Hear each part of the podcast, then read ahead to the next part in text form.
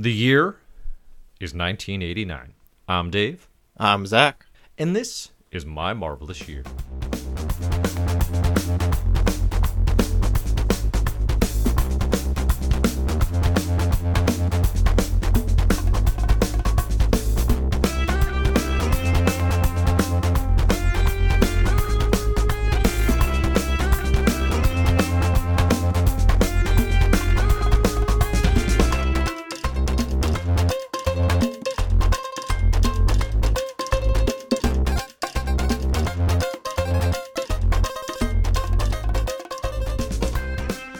Hello and welcome to My Marvelous Year, the comic book reading club, where we're going through the best of Marvel Comics from its origins to today. I'm Zach, the comic book journeyman, and I'm joined by Dave Buesing, who is a bride in a mannequin in a wedding dress. I don't know. I didn't have anything planned, so Inferno. I couldn't tell. I could not tell You're- that you didn't you're have anything a, planned. You're a vacuum cleaner strangling me. Uh, God, I feel like there. That there's one works be a little better. Yeah, that's something. I Dave mean, is not. as unto a vacuum cleaner strangling me. That, D- that more or less sums up our podcast relationship, so I don't have a problem with that. But no, that's right. This is 1989, part two. Uh, I'm Dave. I run comicbookherald.com. He's Zach. He joins me on at My Marvelous Year, and we talk about all the good and interesting and important Marvel comics. So thanks for joining us. Again, this is 89 part two, which means we are following up 89 part one, which was a coverage of the Inferno event that kicked off Marvel's 1989. Now we talked about the X Men episodes or the X Men issues in that episode, and today we're going to be talking about the tie-ins out mostly outside of the X universe. There's one it's kind of got half foot in uh, in both Yeah. worlds. Um, but we're going to go through Avengers, Amazing Spider-Man, Daredevil, and Excalibur. Now, technically, these are not all of the crossovers. So if you want the full Inferno uh, crossover tie-in experience, you can check out the reading order over on comicbookherald.com. Just uh, Google Inferno Reading Order, look for comicbookherald.com, or go to my site and just search for Inferno Reading Order there. Um, but you know, if you want everything, now I will say with the coverage we did today, Zach, with these issues, we covered. First off, there aren't actually that many times that we missed, and second, I feel like we covered all the essentials, like absolutely. like lot we missed a little Inferno, bit of the Louise Simonson Power Pack if you're a big Power Pack fan, but Mm-hmm. otherwise, I mean, we cover we cover the big stuff. Um, we take out some and- chunks of Spidey intentionally because, frankly, you don't need them. But how did you feel about this broadly as a okay? We're doing a separate tie-in episode. We're reading them out of quote unquote chronological order because we already Mm-hmm. covered all the big X Men stuff. What was that experience like for you? I think I think this was good splitting it up like this. I think I would have, um, I, yeah, I, I I think I prefer this approach. You know, it, it Yeah. you're right that it doesn't make sense, right? Because we've already seen like how it all gets tied up. But like, this is not something where like Captain America or Spider Man is directly contributing to the main Inferno event. They're more just reacting to the side effects of it, right? So like, it Right. kind of was just checking in to see how it affects all of them. And reading it separately, I think helped.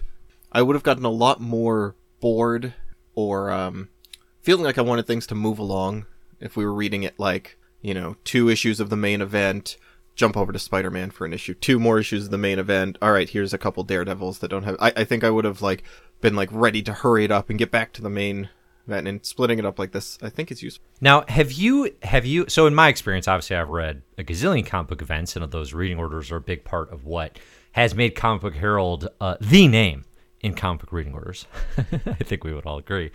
Except for comic book reading comicbookreadingorder.com. Can I can I curse on my own podcast? Do I Yeah. do I need your permission to do it? Because No. Fuck you. Um, um, but anyway, so I would say like the reading orders, obviously, that is it can be a fun experience to feel like the whole universe is a part of this event. And I think Inferno does capture that experience as to the question of, well, what's actually more enjoyable? Is it reading through these in like close to publication order, but more essentially like where they fit in the chronology of the Marvel Universe? Or is it actually more fun to read like the main stuff and then the tie-ins because we're going to encounter this obviously a ton, you know, as we move into the 2000s in the club or even just the 90s, right? Like, do we read all of Civil War? talk about those seven issues, then talk about some tie ins. I think that's probably the approach we're going to take. Mm-hmm. Definitely for conversation purposes, I yeah. think that fits better. I think there are readers, though, who definitely prefer, like, I just want to go through this whole thing and I want to do it in chronological order. Obviously, that's been yeah. my experience on CBH, where I see a lot of people do that. Um, I'm, I'm curious, definitely, if you are, are wrestling those thoughts, it's going to be an, an increasingly relevant conversation because yeah. Inferno is not the last of its kind. This becomes more and more regular. Um, so let us know. You can tweet us at My Marvelous Year. You can write to us at mymarvelousyear@gmail.com. Or, of course, if you are backing us over at patreon.com slash my marvelous year at the uh, requested tier you can uh, let us know in the slack but i'd be curious yep. what people's thoughts are in terms of how do you prefer to read mega events because inferno's the first one we've cared about cared about yep. enough to say let's do some tie-ins right um, not that I, there's been secret wars 2 um, and then Mutant Massacre and Fall of the Mutants are kind of smaller, tighter things in that in the mutant universe. This feels like the first really big crossover event. Besides Secret Wars two, arguably, I guess, but we kind of. I and mean, that's still figuring just... it out, right? Even even yeah, aside from just yeah, not liking it, it's literally trying to figure out like how would this work? What do we do? It's tied to Jim Shooter's absolutely like megalomaniac. Vision, yeah, yeah, yeah, like you know, vision of just like this happened at this hour, and then this, you know, that sort mm-hmm. of stuff. Um, Inferno's not nowhere near that tight. Basically, what all these issues have in common is okay. What's the hook of Inferno? Oh, there's a demon invasion of New York. Okay, mm-hmm. how are the heroes going to deal with that? right? So it takes the baseline simple premise because Inferno is an event that is kind of difficult to sum up, as you may oh, yeah. have gotten from our sidewinding part one. Three main villains, right? like yeah, yeah. There, there's a gazillion things going on together. I think the only probably Excalibur is the only series where it like it pays to know the complexities of Inferno. Uh, whereas Avengers, Amazing Spider-Man, and Daredevil, Demon Invasion New York, got it right now. Let's go. Let's see what happens. So, all right. With that said, um, again, if you can uh, support the show over at patreon.com slash my marvelous year, it helps us out greatly. Thank you to everyone who's generously done so so far. We are entirely, entirely reader supported. We are turning away sponsors so that we can say that. Did you know that? We are saying to sponsors all over the world, back off. Back off.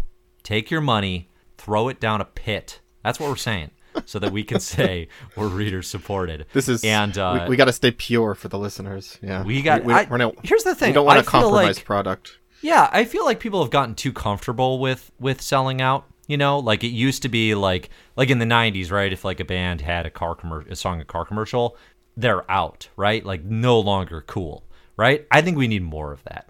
We need more hostility and exclusivity towards people willingly uh, doing things just for the passion, man. Just for the passion and uh, and suffering and not uh, getting to enjoy the the you know rewards of their labor, right? That being said, if Marvel Unlimited wants to sponsor us, my uh, my email inbox is wide open. Email inbox is open. Mine is closed. Mine is mine is closed to them. Truly, to because here's the thing: if Marvel Unlimited came in tomorrow, it would be fantastic for Comic Book Herald. Like, truly, the best possible thing I could have is a Marvel mm-hmm. Unlimited affiliate program. But I'd be so mad about the straight up decade of um of Marvel Limited subscriptions I have driven, like that mm-hmm. I that I yeah. am certain I have driven that I have not gotten a penny from, which is just how the world works. That's what happens when you recommend something and you are not uh, connected in any way. But I'm, I'm I don't know why I'm doing this. I don't know why I'm going on a pretend.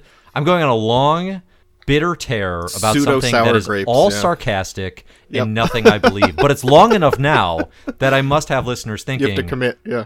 Yeah, yeah. These are his actual thoughts. This right. You, you you protest too much. Yeah. Oh, far too much. Like five minutes too much. All right. Let, us get into the issues. Speaking of me protesting, worse.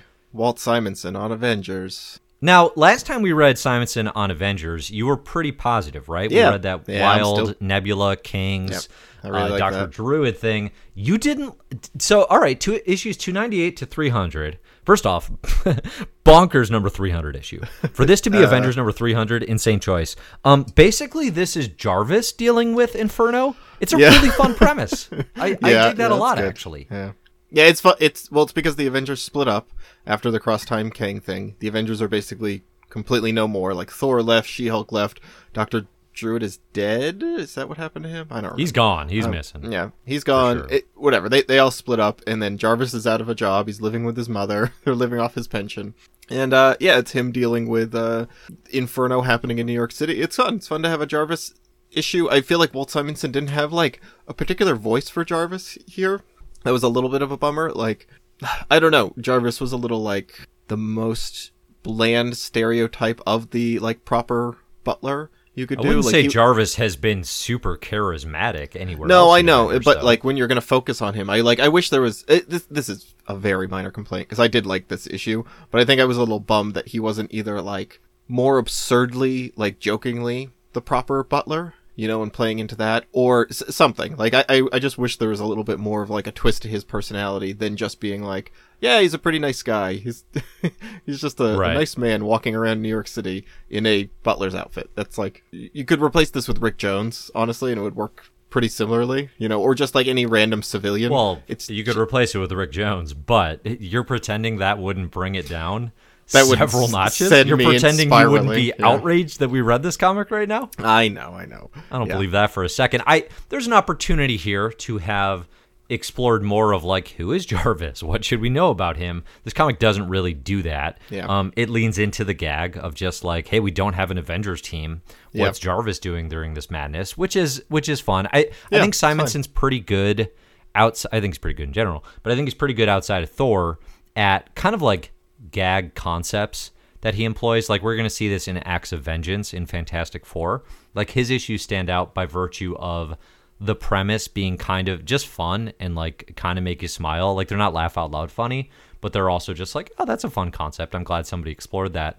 Um, I like the concept. I like the premise more than I like the actual content. I, I think you know it's not like there's anything. Yeah, I I feel like I've been saying that about Simonson's writing for uh, about a year now, which is like e- even well, you when say I that about something like Frog Thor, which I genuinely, genuinely like. I think those are very Yeah. good comics. I, these to me are yeah, this fun in in th- in theory, in execution, they are fine. I mean, so we got John mm-hmm. Buscema on layouts, we got Yeah. Tom Palmer on Yeah, finishes. You know what? This so issue 298's first issue here.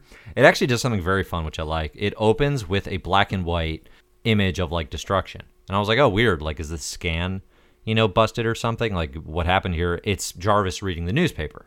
So then Mm-hmm. the next page, I, I like that. It's a very minor, small little like comic style thing, but I actually like that visual intro of he's reading the newspaper and black and white into then the fold out and smaller panels of him reading, you know, sitting with his mom, um, and and you know just like in his off time. But yeah, I mean it's all it's all a Jarvis journey through Inferno. He runs into all sorts of cra- you know crazy machines and things being taken over. Uh, he runs into uh, Captain America, who we know from reading Captain America is uh, what do we call it? Like on the lam, kind of like he's kind of in hiding right now. He's not the official Cap.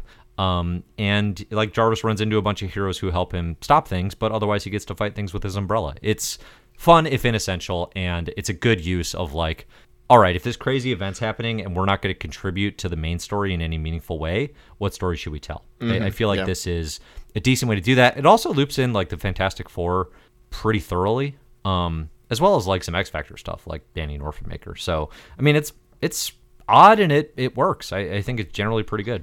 God, there was so he does loop in the Fantastic Four, and I wish I could remember the line because it starts out with uh with Reed Richards being like, can't remember if he's just sexist or just like an obnoxious husband to Sue. Do you remember this? Is like there the is there a difference with Reed? It's usually it's usually Wait, a combination. Oh wait, wait, wait! I, I got I got it here. What was it? Oh right, yeah, yeah, yeah. Oh, it was just him being like, uh, "My son would be more than a match for bedbugs," and Sue was like, "Your son? Weren't we partners on that particular transaction?" He goes, "Fathers get the sons, wives get the daughters." yeah. Oh, so I think we should discuss this further. No problem. I'll just turn out the light. And stupid, supposed to be flirting or whatever. I mean, that's uh, like right. That's like a private conversation. like that's not just yeah. I Reed Reed can be a jerk. I mean, it's Oh, whatever sure. that they have their dynamic. Um, I will say so. Issue three hundred is like pretty nuts. Um, for so first off, it's way oversized. It's Like, way, over. Oh, good. oversized. Thank God. It's forty it, plus It could pages. have been. It could have been half. It was forty-eight pages, and it really didn't need to be. It really No. didn't need to be. And I'm, I mean, I'm not how many fussing. how many oversized specials have we read that Very benefited few, from being oversized? I mean, it's, it's a handful I at like most. count on one hand. Yeah, for sure. Yeah. Um, Yeah, but so this one the- loops in the Kang, is- the Conqueror, into the Inferno Madness, and like, it, honestly, the whole issue is very strange. Um, It's like I can't say I super Nanny- recommend it. Orphan Maker and Nanny have stolen Franklin Richards and like imprisoned him in like a metal suit of armor, and then Gilgamesh, one of the Eternals, um, Yeah. shows Yeah. up for reasons I I can't quite parse. Right, decides that he needs to go help. I think just because Inferno's happening. It's just like a dearth of character. It's like we don't have Thor, so who can we get? Let's get Gilgamesh of the Eternals and see what he's up to. I mean, Simonson's and- a big Kirby guy, so maybe there's some connection there.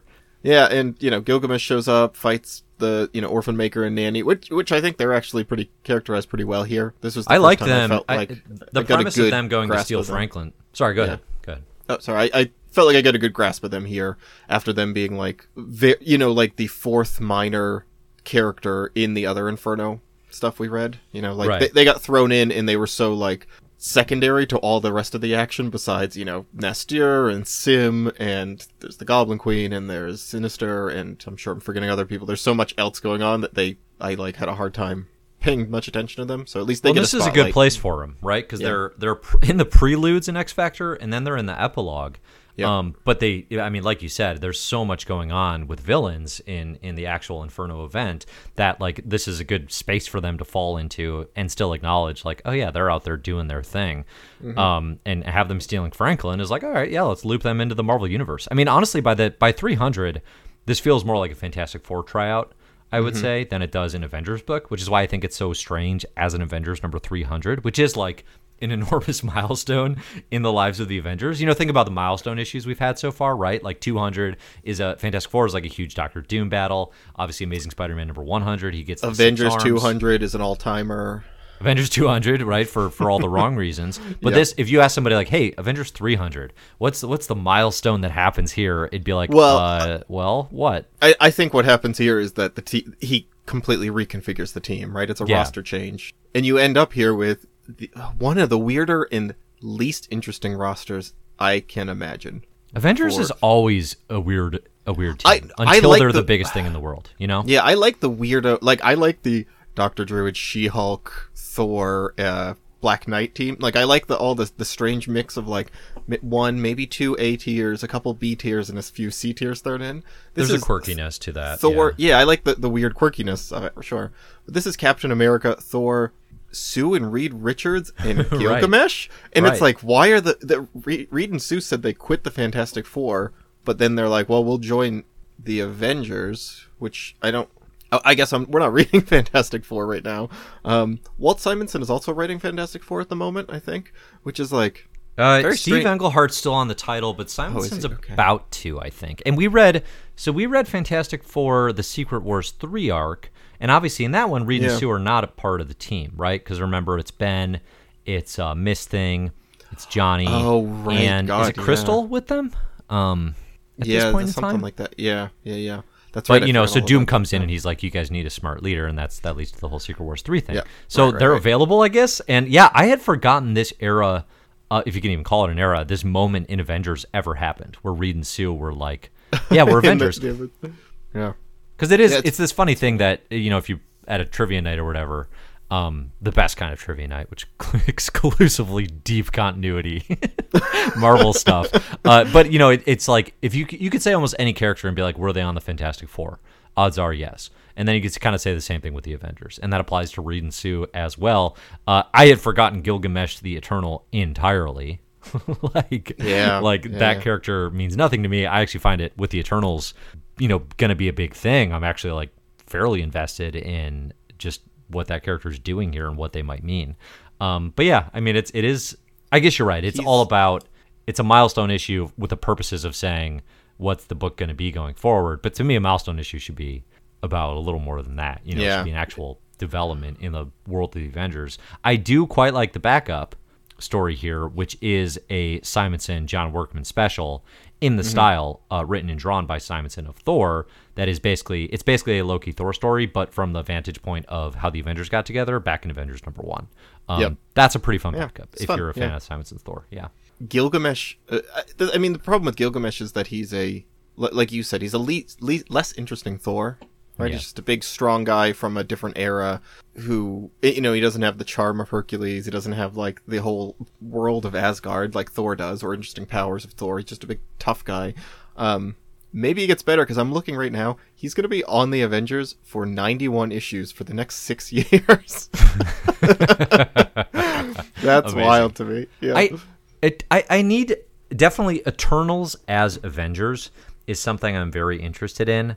Um, heading into the MCU, kind of opening up of trying to make them a big thing because it's definitely a blind spot for me. You know, like I know like Sersi is going to be a big player in the Avenger in the world of the Avengers. That's the one that I know about. But I'm I'm curious because like it seems like historically, canonically, those characters didn't get developed in any way that then spurred them on to be like you know fairly like they're not even B or C tier Marvel characters in the consciousness of you know not the most like the most diehard Eternal fans. So I'm kind of curious like does it mean that the storytellers just don't give them anything to do or are they actually just like well, what happened there where you have a Gilgamesh and a Sersi on Avengers for all these years I mean I guess a big part of it is like Avengers is a book that's kind of in a rut um and has been for some Yeah. time you know I I, I think it's I don't know like I I think once we get out of the Simonson book here I don't know how we're gonna read some Avengers because it's still a huge title but it's not a book when I think of like oh what's good in the, from 89 through 94 you know I don't think of Avengers in in that conversation Yeah, yeah. I mean, we don't read any for the next two years, and we read very little of it in like '92. So yeah Yeah, Avengers it- it- stands let me know let me know uh, what good it, Avengers, Avengers are coming is. up You're right. It's just so fascinating that uh, that Avengers, you know, like the the biggest name in worldwide media now, the biggest franchise in the world, just has this long legacy of like mediocre to like occasionally, eh, it's okay comics. Well, I think the reality though is it's hard, super groups are hard. yeah, I think oh, super yeah, super sure. teams are hard, right? Like it's Justice League has the same problem. You know, you go through these massive, even like post crisis, Justice League becomes the Giffen DeMatteis um, Maguire era. Have you read this yet? JLI? I'm reading. I'm reading it right now. I'm like 12 Okay. issues in. Cool, yeah. great. But, but even that, which I love, um, is a totally different take, right, Sure, on that yeah. world. And then and then you have gaps until like you know 97, 96 ish, like with Grant Which- Morrison taking I'm, over JLA. I just started that one as well. I'm, I'm kind of reading both in. Oh, you're doing a parallel. big Yeah. Justice League binge then? Yeah, sure. Um, but you know, but it, it, they they have the same issue, I think, but maybe in a smaller degree because Avengers can't even keep. Well, I guess Justice League had the same problem where it's like we don't even have like the best players in this universe on a roster. You know, becomes one of the Avengers' biggest challenges. I, I think it's just like it, it might be a Avengers works best for me. Like I think it worked best in the Stern era, and Stern often had a lot of small moments and small like I I, I thinking about what I like instinctually like about it, which is you know like roster changes and the bureaucratic business of being an Avenger and the like Tigra walking around the mansion and being like, wow, I get two thousand dollars a month, like that kind of stuff.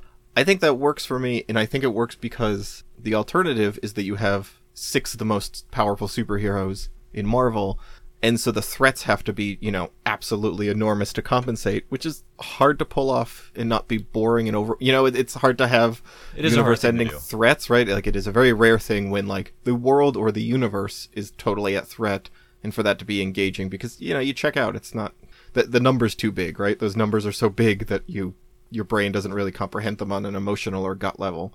Um, oh, sometimes. I mean, in the, in the hands of creators I mean, who Star- know how to do that, Starlin can do it, right? Right. Like, I was going to say Starlin can would Yeah. bring that cosmic heat, and Yep. it works. I think Jonathan Hickman in the modern era on Avengers is somebody else who does it quite well. But I, once we hit, But it's rare. Once we get to Like, '98, we're going to have Busiek Perez on Avengers. Like we're going to hit a series of interesting, even if people don't like them, interesting runs. We're going to hit Busiek Perez. Then we're going to hit the Bendis era of New Avengers.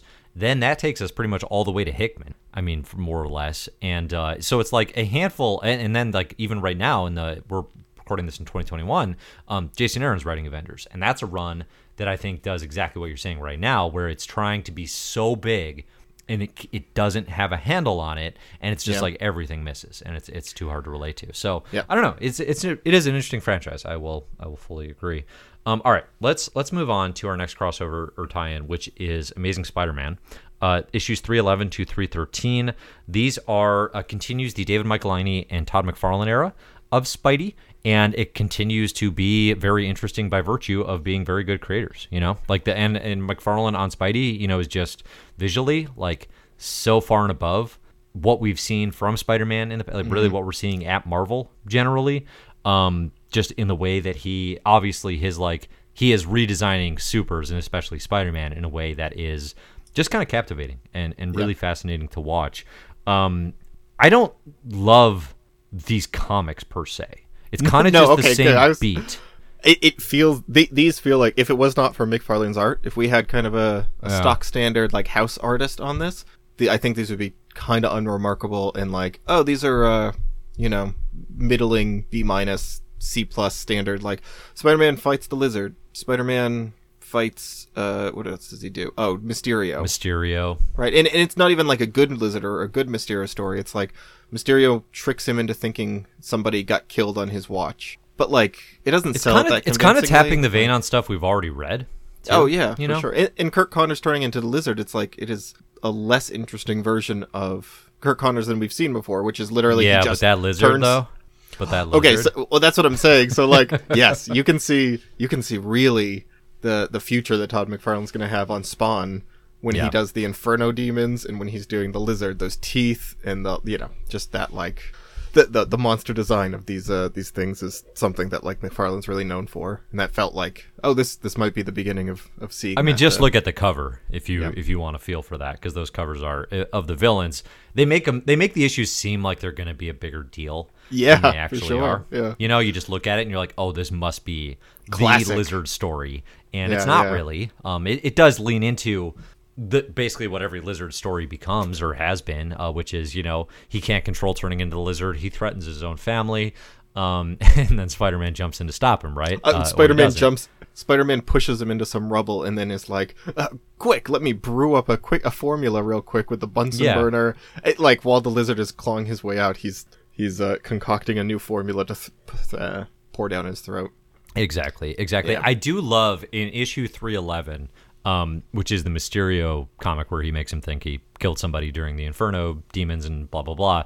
Uh, Peter and MJ go to a bar. MJ has to go to, uh, Yeah. Mont- what is it? Mustang Ed's is what it's called. I'm looking at it. And uh, so MJ is wearing a cowgirl outfit, looking uh, svelte. And Are you uh, looking at that is picture right now? Wait, I'm sorry. Are you looking at What's the that? photo of them at the bar?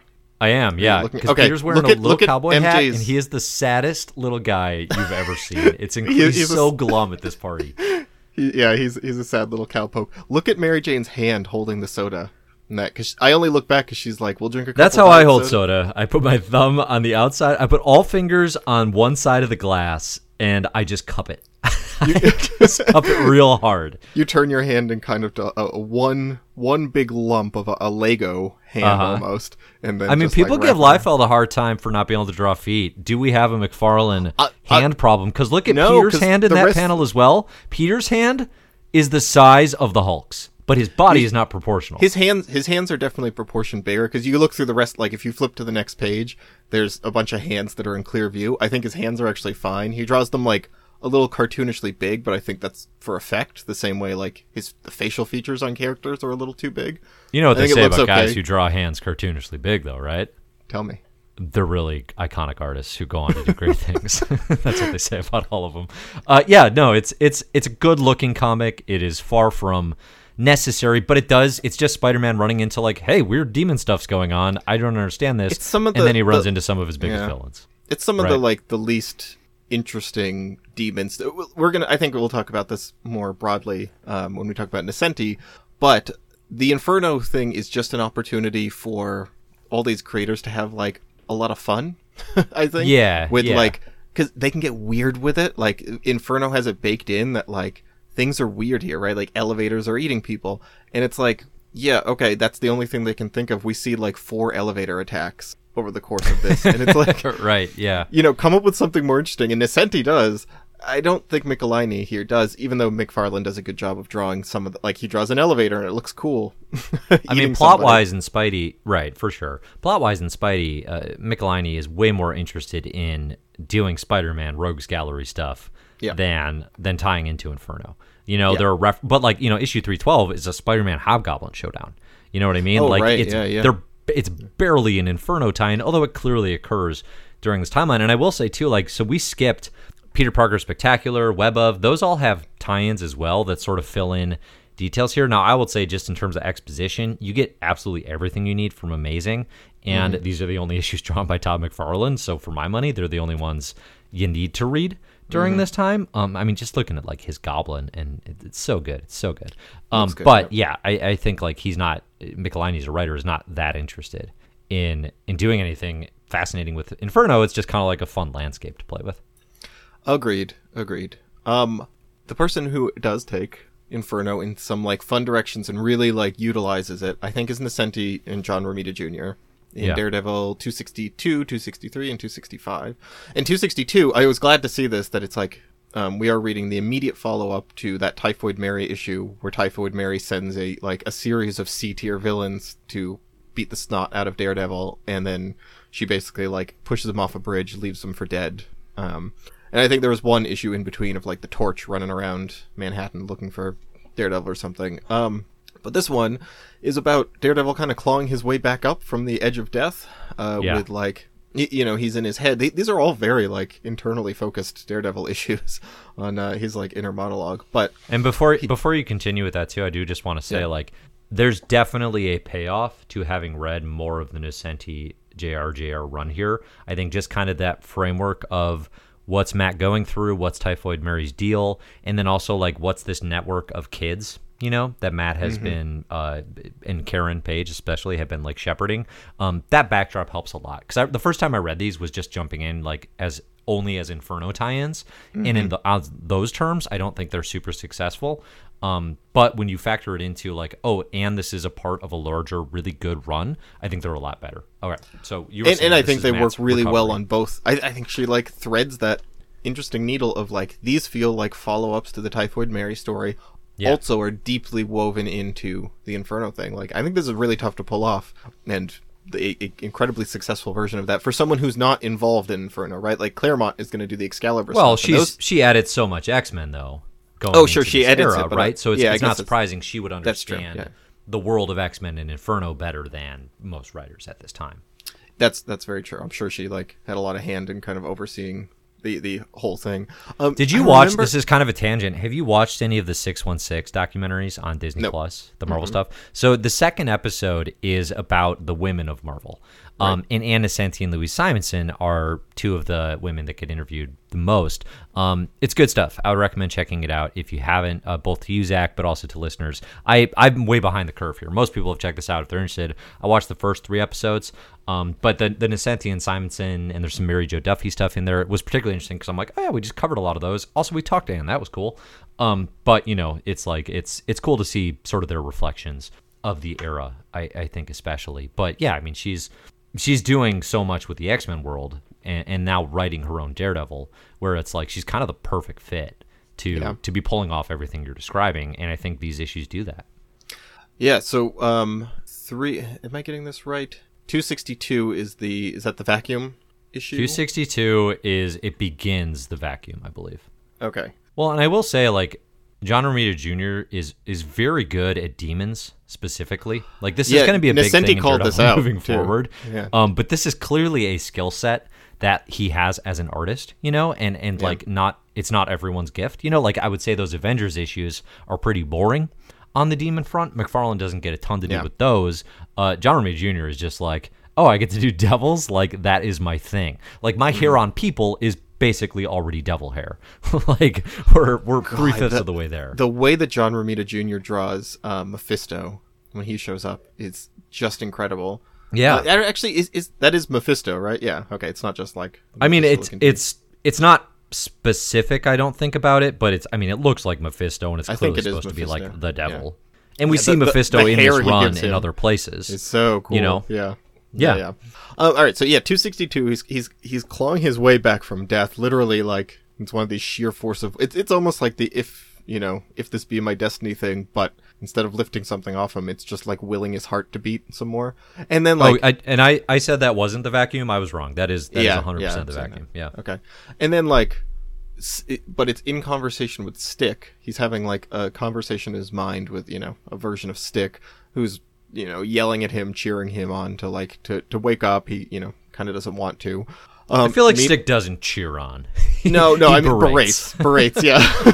yeah. um, but then like he uh like uh, meanwhile a vacuum cleaner that's you know sitting under the bridge is broken vacuum cleaner is coming to life and strangling him um, and like slowly becoming sentient typhoid mary shows up and is like you know ready to chop his head off it it's really good i think like it, it is a very effective build up to matt clawing his way out of this like situation he finds him in although it did make me think like wait does matt have a healing factor because the way it was talking about it was like set your bone so that your bone can start healing and it's like well that's going to take a, a long time and it's like two issues think- from now Yeah, Matt Matt has Daredevil ninja learning like like Uh, meditation sure. abilities that clearly allow him to heal his body. He doesn't actually have, you know, Wolverine abilities, but this comes up time and time again. It's kind of a convenient thing. I, I feel like most Marvel superheroes heal faster than the average, right? well Whereas of course yeah Matt's becomes based around meditation and, and his learnings uh, from, you know, his mentors a la Stick. Um, but yeah, 263 continues the same kind of vein where it's like, you know, Matt is in a hospital bed and the hospital bed starts attacking him. But, you know, that's not really the story. The story is about like Matt, like, journeying to hell, like mentally, the Kingpin being furious that the apparent hit on Daredevil has gone awry because Matt Murdock appears to still be alive. Like, there's just, it's a very clever, smart way to say like, yeah, we're gonna have this demon attack, but it's it's kind of like a, a piece of the story we were already telling, um, and it doesn't it doesn't it, it just like propels the story forward. It doesn't like slow them down in any way, which is a big problem tie-ins have a lot of times. You know, like they they get caught up in a tie-in and it's like, all right, for two issues, I'm stuck in this thing. For Daredevil, it's just like, no, the story's just continuing. There just happen to be demons and things going crazy around a world that was pretty much already on fire. You know, for Matt at least. Yeah, and well, and that leads to what I I think is the best issue here. The one that like I think was most effective is 265. I think is- I think 265 has the best demon murder. Yeah, oh wait, which one? The one? dentist. Oh oh oh, the dent. I A don't- dentist destroyed Oh, by oh, his own uh. Yeah, yeah, yeah, dentist sure. machines and tools and such. um, yeah, because it's it's I didn't go to the dentist all last year. up. Just thinking about it, had nothing to do with the pandemic. Very effective. Why why was this the best one for you? oh uh oh the the entire issue. Um, I think it. No, why well- am I very right specifically? why would you also agree with me? Well, it wasn't about the dentist. Uh, I think it was just like Nocenti took this entire idea of Inferno and made it less about. I think, like she found something interesting to do with it, which is find like a theme and a story she wants to tell, which uh, is kind of the like perseverance of New Yorkers. You know, it's clearly like I think it's pretty clear that she's very interested in New York as a character. It's something you've highlighted before when we talked about Neighborhoods, community, yeah, for sure. Yeah, and and this one really gets to that with like you know the the rotten the rotten side and then the like the fundamental like goodness that you know like people can have and New York can have right? And it kind of gets to um you know the demons as like analog for the the worst impulses of you know crime and selfishness and whatever um, Right. in in New Yorkers. And then Matt is kind of overtaken by this like bloodlust here. Like he's fighting demons but he's doing it like cruelly right? Like he's cold he's calculating he's silent he's not saying a word he's kind of lost Daredevil his- doesn't, doesn't speak the entire issue, which is such a crazy. cool thing to do Yeah, in his yeah. own book. He just walks through stone faced and is silent, beating the heck out of demons the entire comic. It is th- that that concept alone is super great. I love that. Yeah. And then what finally like s- snaps for him when he comes to, what he does is he stops to pick up some trash. Like in the middle of this, you know, hellscape, he like starts picking up trash, and that's like the moment that inspires everybody to like start, you know, like that that turns the tide for the the public here, and they all Yeah. start like cooperating and you know viewing this as like just another bad day, but they'll get through it, and like I, I don't know that that that touch and that turn of um just doing something kind of insignificant but selfless and not Yeah. violent and full of anger, right? Like this kind of like boring, mundane, helpful thing, turning the tide for the community is uh, I think it was really effective in the midst of an issue where like Matt just pulled a train literally out of hell. Like there's a the subway is plummeting towards hell. It's showing Yeah. like you know everyone's eternally damned, and he's like pulling the the horns, which are like the reins of a, a subway plummeting towards hell. Yeah, That was the issue before. Visually, this like- comic is on fire. Like literally, like everything is red, everything is burning, like everything is in hell. You know, like that's where we are visually.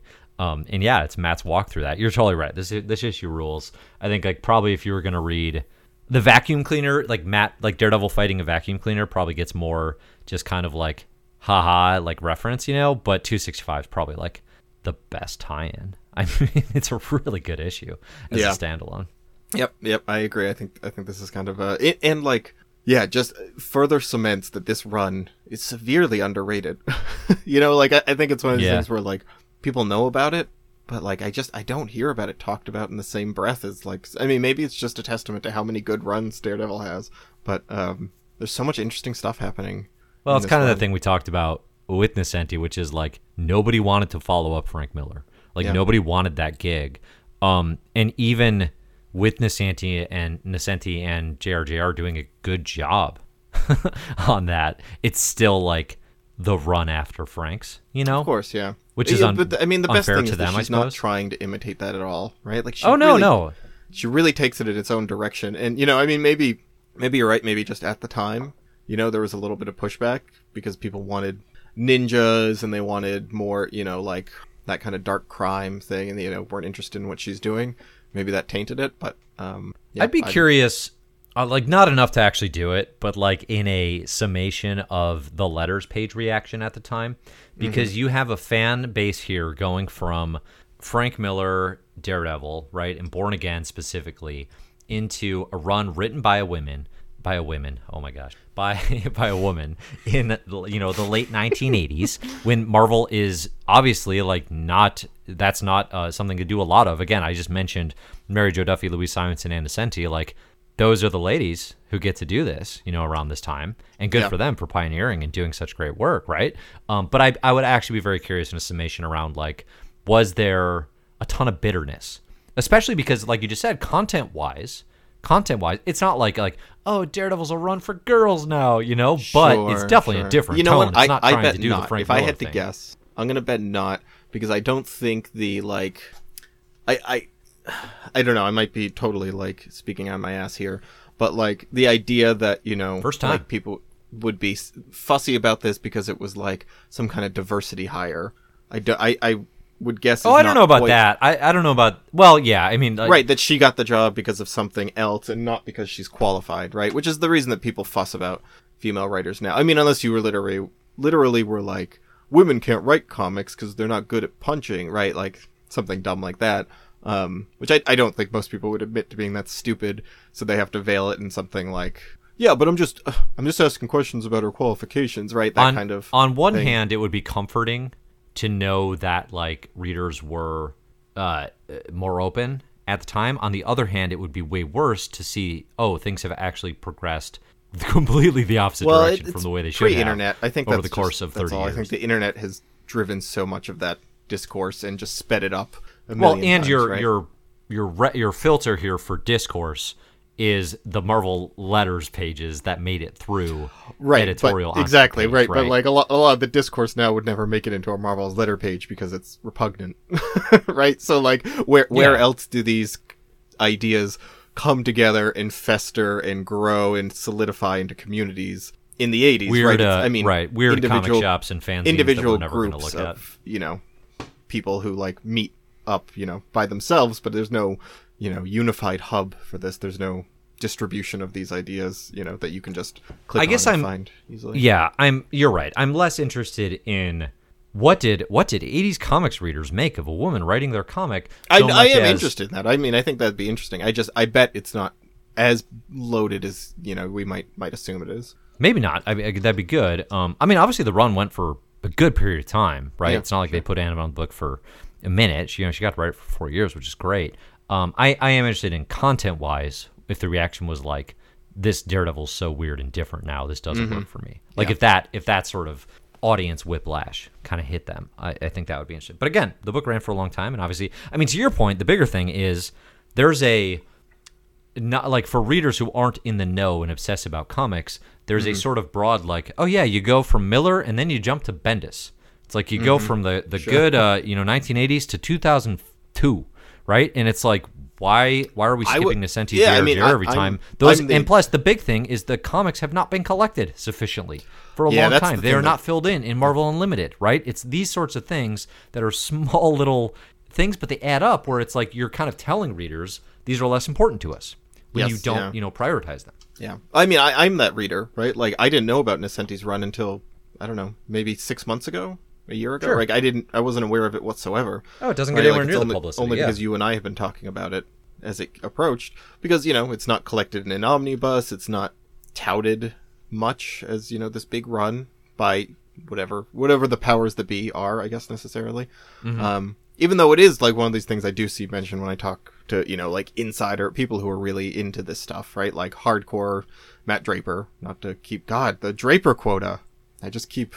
I just keep hitting that Draper quota every episode. you are so far. I, I'm gonna. I don't know what I'm gonna do. I don't know how I cut you off. Uh, you, you can't believe it. Yeah. Here's. I, I don't know. I feel like I'm gonna have to start punishing Matt. Yeah. I'm gonna have to take it out on him. You should. He Yeah. deserves it.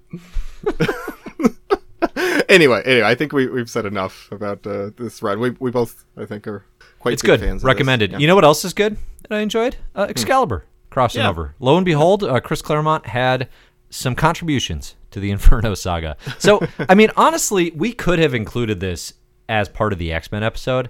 I mean, Mm-hmm. it clearly, obviously, it's part of the X Men universe. It's written by Chris Claremont with art by Alan Davis. Um, but you know, Excalibur six and seven they get pretty frequently overlooked in the Inferno saga. Um, they aren't a part of like the core, right? They aren't a part of X Men, X Factor, New Mutants. They are less essential in terms of the developments, but they fit in very much. And again, it's like you have the main architect of the X Men universe for the past decade plus writing these comics. Of course, they're going to have some some major X relevance. Um, uh, the bigger thing for me is Excalibur just keeps the train moving. I suppose to, to there is a literal train in this issue. It keeps the story moving while being a tie-in in a way that I think is is pretty smart, pretty successful. Obviously, something Claremont is good at. Uh, I liked rereading this more than I in, anticipated I would. Um, I, th- I thought it was pretty good. What was your Excalibur reaction this time?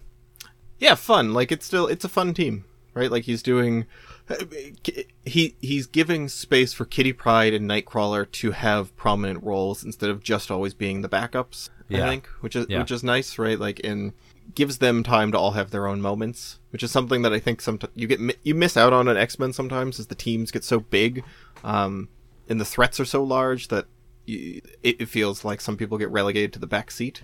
Um, and so it's nice to like have characters that you like always. I mean, Kitty Pryde has so many fun. th- There's so much potential for Kitty Pryde to have like these fun scenes, and uh, and you get you get a lot here. Like I like um, what's her name? Um, Captain Britain's on-off girlfriend here. Meggan? Meggan, yep. Captain Britain and Meggan are carrying Nightcrawler and Kitty Pryde across the ocean because they're trying to get to New York from uh, from the UK.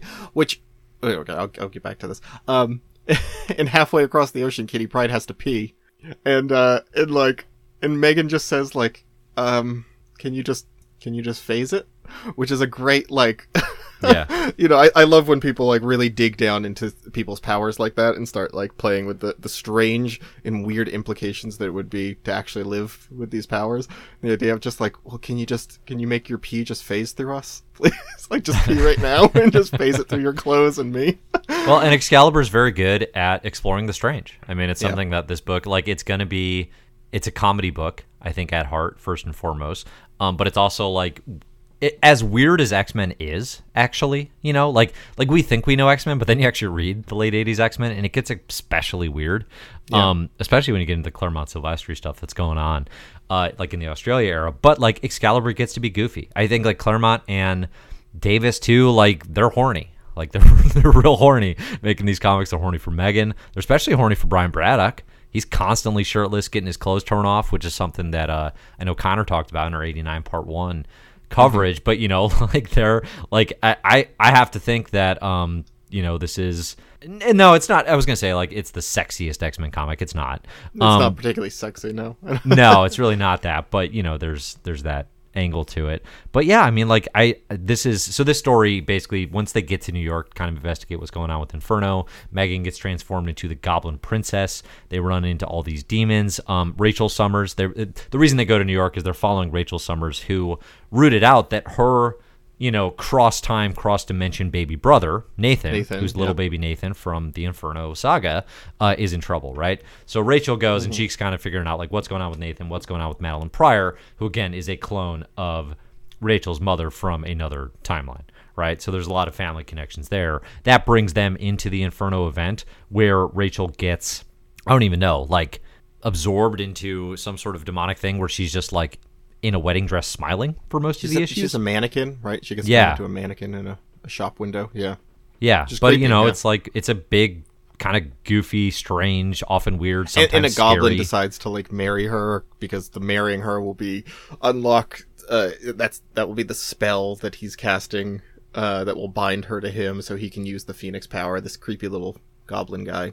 yeah, Um, yeah, and like Nightcrawler has to fight. I mean, the the fun part here for me, the one that stood out, is that Kitty Pryde. I mean, everybody's getting sucked into these weird roles, right, where they like kind of lose themselves in the demonic. Kitty's a cheerleader fighting uh, Freddy Krueger for a bunch of this. Well, exactly. Kitty Pryde keeps like in, in, they go into like a movie studio or something, and Brian Braddock keeps getting sucked into like he becomes this big Arnold Schwarzenegger style action Yeah. star, and Kitty Pryde's like the victim here, being fired at with the big machine guns, and then it shifts to like you said, she's like in a cheerleader's outfit running through a high school from Brian Braddock who turned into Freddy Krueger, and uh, yeah, like it just and then it turns into like a, a weird dance scene between the two of them where.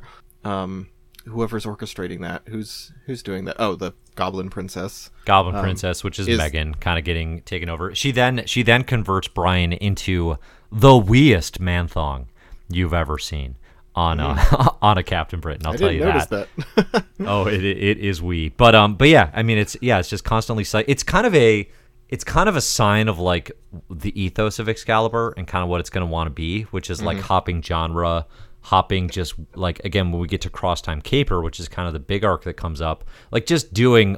All, like travel, traveling to all these weird places, right? And playing with like, oh, we could do an action story, we could do a pirate story, we could do, um, yeah, we could do this genre, we could do that, Kinda right? like, just um, kind of lumping all that like together. legends what is it called legends of tomorrow the, Yeah, sure, the DC, show.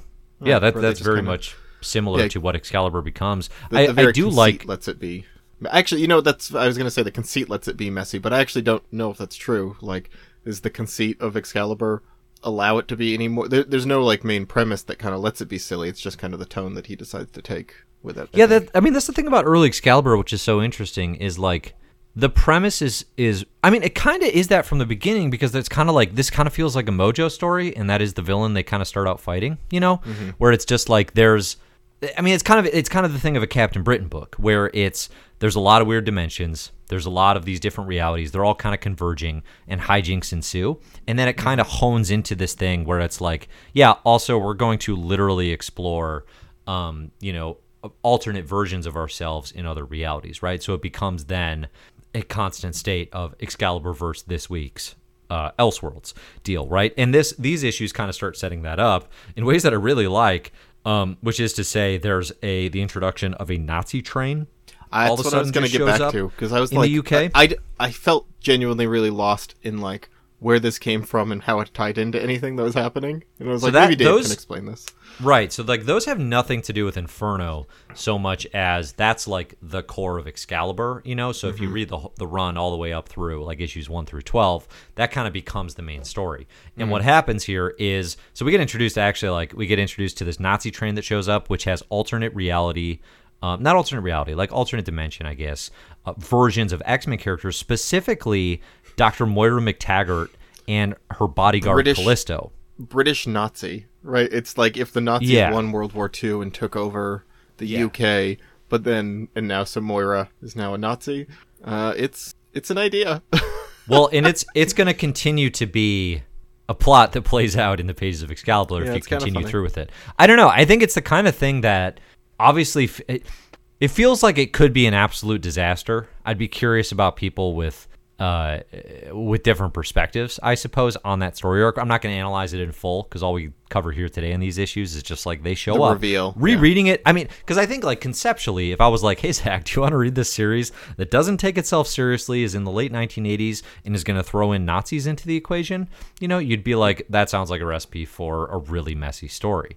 Um, and there are parts of it that are for sure, but I also I, I actually think those issues like I found them way more interesting rereading them than I anticipated. a lot of people really there's there's a bunch of people in the Slack. There's some like real diehard uh, Excalibur defenders from this early, not even defenders because people like this comic in general. I think so. Like, but um, you know, cheerleaders who like this initial part of uh, Excalibur quite a bit. So Yeah. yeah. I, I, I don't know. I if I'm actually might curious like it. enough. I think I actually probably like kind of these issues and then where it goes for a minute before it like more than the cross time caper. Okay, that's what we're going to read next because I don't think we're reading anything until we get to Cross Time ta- Caper next year Yeah. um, for the club. So I guess Yeah, you know, far if from you're essential, interested, but if we're you- skip- if you're we're skipping we're skipping about eleven issues. So if people are interested, you know, just make time to read them on your own. Of course, of course. Um, and like, there's some good Rachel Summers stuff here too, which like she's Mm-hmm. an interesting character because she's got these ties to the Phoenix, you know, and it's like obviously that's a huge thing in X Men. Um, so yeah, I dug these issues. I don't think they're uh, they're about as close to like like you know essential, I would say, as you can get, not being literally the X Men and X Factor stuff that is that is telling the main story and New Mutants, right? Yep.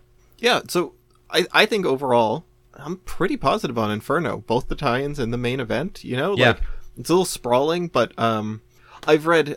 Let me see what what events have It's I a little read bigger than it needs to be. Yeah, Maybe, but maybe not- a little not bit, ton. but like, yeah, because like I, I think the events I've read or what, what there was that Carnage, Absolute Carnage, is that what it's called? the 2019 event, yeah, Yeah, I read I read through all of that, and that was one where it was like and the tie-ins. Yeah, I read all the tie-ins. Main event good, tie-ins almost entirely superfluous, and I rather I wish I hadn't touched them. That's a Um, weaker tie-in showcase for sure. Yep, and then like DC, I've read a few events from DC, right? Like the Infinite Crisis and stuff, and those uh, are also kind of sprawling and like had its mix. I, I- think that was actually more successful in like compared to Inferno. It's about like not more successful than Inferno. I compare it to Inferno in that like mostly worked, maybe a little too you know all over the place. Um, Yeah. but I'll I'll be curious to keep keep uh, you know checking out events. I re- I do think I really prefer the idea of like reading the core issues and then plucking through all the tie-ins rather than like going the other way. Because even with that Absolute Carnage one, I think it was just exhausting because I was like, all right, here's like a great issue of the meat of the the story, Yeah. and then and then this stuff doesn't matter. Like it doesn't, right? Like most of the tie-ins don't actually lead into the main event on purpose, right? They they do that intentionally. They don't tie in, and at best they will do something like in the next issue someone will mention something that happened in a tie-in, and then it'll be a little asterisk saying like to find out what they're talking about, read Fantastic Four number thirty-two. You know, right? I think like, the thing that you the thing that bothers me the most now is the bait and switch. Right? It's the this is a tie-in, and then you go to read it, and it's like this had like one panel that referenced the event. Right? I'm seeing this right now. I'm doing the King in Black reading order on Book Herald, and it's like there are already like after the first issue, there were two issues that were like this is the the, the King in Black tie even the part like the tie-in part of this was actually very similar to Inferno. It's like, hey, we're gonna battle some symbiote dragon kind of things. Yeah, right. Um, Yeah, yeah. You know, it's like even that was like so minor to the point of okay, you just call this tie-in just to trick people essentially, and it's like. I don't care because I'm putting together these reading orders, but like for people that are actually out there, like going to their shops, being like, "I want to read the whole event," that sucks. Mm-hmm. You know, you just spent four bucks on something that like has absolutely no relevance. I don't necessarily need it to like contribute to this main story because you kind of have to have your expectations set reasonably where there's going to be a core focus, right? There's going to be literal main event issues and then there's going to be the core series around it, right? Like you mentioned Absolute Carnage. Okay, that's a thing re- uh, written by Donny Cates. His Venom run is probably going to be a core part of that, and it is, right? Then there are the issues though that like are clearly set during the event and just kind of they have a good idea. Like Al Ewing's very good at this currently with his Immortal Hulk stuff. Well, I mean, Like, Immortal Hulk is the, the standout. Yeah, his his tie-in to Absolute Carnage is the standout. Yeah, with yeah, Immortal for sure. Yeah. So like some, and it, you know, it's kind of the thing where like, yeah, good creators on good runs often find a way to make that interesting. Um, and if the run That's- isn't working to begin with, it rarely, it really like finds a finds its footing in a tie-in. You know what I mean? I right. I wonder if what like Anne Nocenti told us when we interviewed her about how because I you know I asked her if when there is this big event, right? Do you get roped into it or is it opt in? Right? Do you get Yeah. to say like, hey, I I want to bring Daredevil to Inferno, or do you are you mandated to do it? And she was like, Mm-hmm. oh no, we're all itching to do it, right? Like we all say like, yeah, let me come play with this, you know, th- this comic. Um, let me bring my comics to the to the to event, whatever. I wonder how true that is now, right? I wonder if that still holds up, where you know, eventers don't get just mandated to be like, hey, sorry, but we are gonna, we do have to have you have Miles react to King in Black for two Right. issues, right? Like, Right. and you know, and then they just kind of have to tread water and put their own thing on hold, and versus, you know, they genuinely have a, a good idea or something that they want to bring. I mean, I do think right. It it is an interesting question. I mean, I do think that both publishers on the big two side of things have gotten a little smarter about recognizing the backlash to fans don't like seeing the books put on hold. You know, in that way, right? Um, and there's it's the 2000s are so strong in that from like 2005 through you know 2012 probably even longer right where there's there's enough evidence here to be like okay our tie-ins are gonna kind of go off to like miniseries it's gonna be less often interrupting actual runs unless those creators kind of want to play in that space so i don't know at least the way they've been talking about it like so like jonathan hickman's like the biggest name in marvel right and his x-men crossed over with Empyre the event they did in 2020 that was by choice right like of they course, have a right? conversation Yeah. and it was there's like, no way they would derail him without, you know, unless he specifically wanted. Well, but I but I think so. that's actually probably increasingly true, right? Yeah. These creators have a relationship. They'll be like, "What's the premise? What's the story? How can I do it?" I mean, there are, there are going to be exceptions. Very small series on creators who are probably newer to this, they don't get a choice. Like I just I just interviewed uh, writer Jed MacKay, who's writing Black Cat for Marvel, which is Mm-hmm. super underrated, really really good. Hmm. Um, and he, he that series had to relaunch. Its first issue came out. It's a tie into King Black. Um, and it's that's a, that's a tricky premise, right? To launch your series into an event tie-in, you know. So it's like Marvel's trying to do that. I yeah, think, God, that feels like the, the kiss of death for that. though. well, it's actually a really good comic. Like it'll be interesting to see because I, I Yeah. Hmm. think he found a way to do it that's really really smart. Um, but to me, that sounds exceedingly hard. Yeah. you know, um, and and I kind of doubt that one's by choice. So anyway, it's it is an interesting question. I think you know we'll see lots of examples of it being a clear mandate before we see.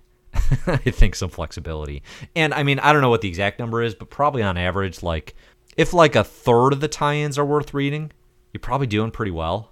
You know, like it's it's not going to be a super high. Hmm. well, especially percentage. especially in a world where you know you don't actually have to read them, right? Like that. That is why I, I kind of appreciate splitting splitting off, read, doing our reading separately, and I think that way, if you're in the club, you do have the decision. Hey, like, do I want to read all this? I can do it, and if not, then you have the the way that we're splitting it up, event Yeah. and tie-ins. You know, to, to Yeah, and you. certain readers are going to want to read all of it. You can always go over to Comic Book Herald to do that. Um, but many of you may just want to read the curated portions that we're going to cover here on My Marvelous Year, and uh, I think that's you know that's smart as well. I would say like probably before I started covering events on Comic Book Herald, that like I probably always read the main event and then checked out some tie-ins. I don't think I I don't think I often would actually do it until like because now I'm actually reading them as they come out, you know. Yeah, so like I'm actually doing yeah. it, you know, one by one. Um, but that, that, that also that also feels a little different to me reading them as they come out, right? Because I, I feel like Oh, for sure. you have you have to wait.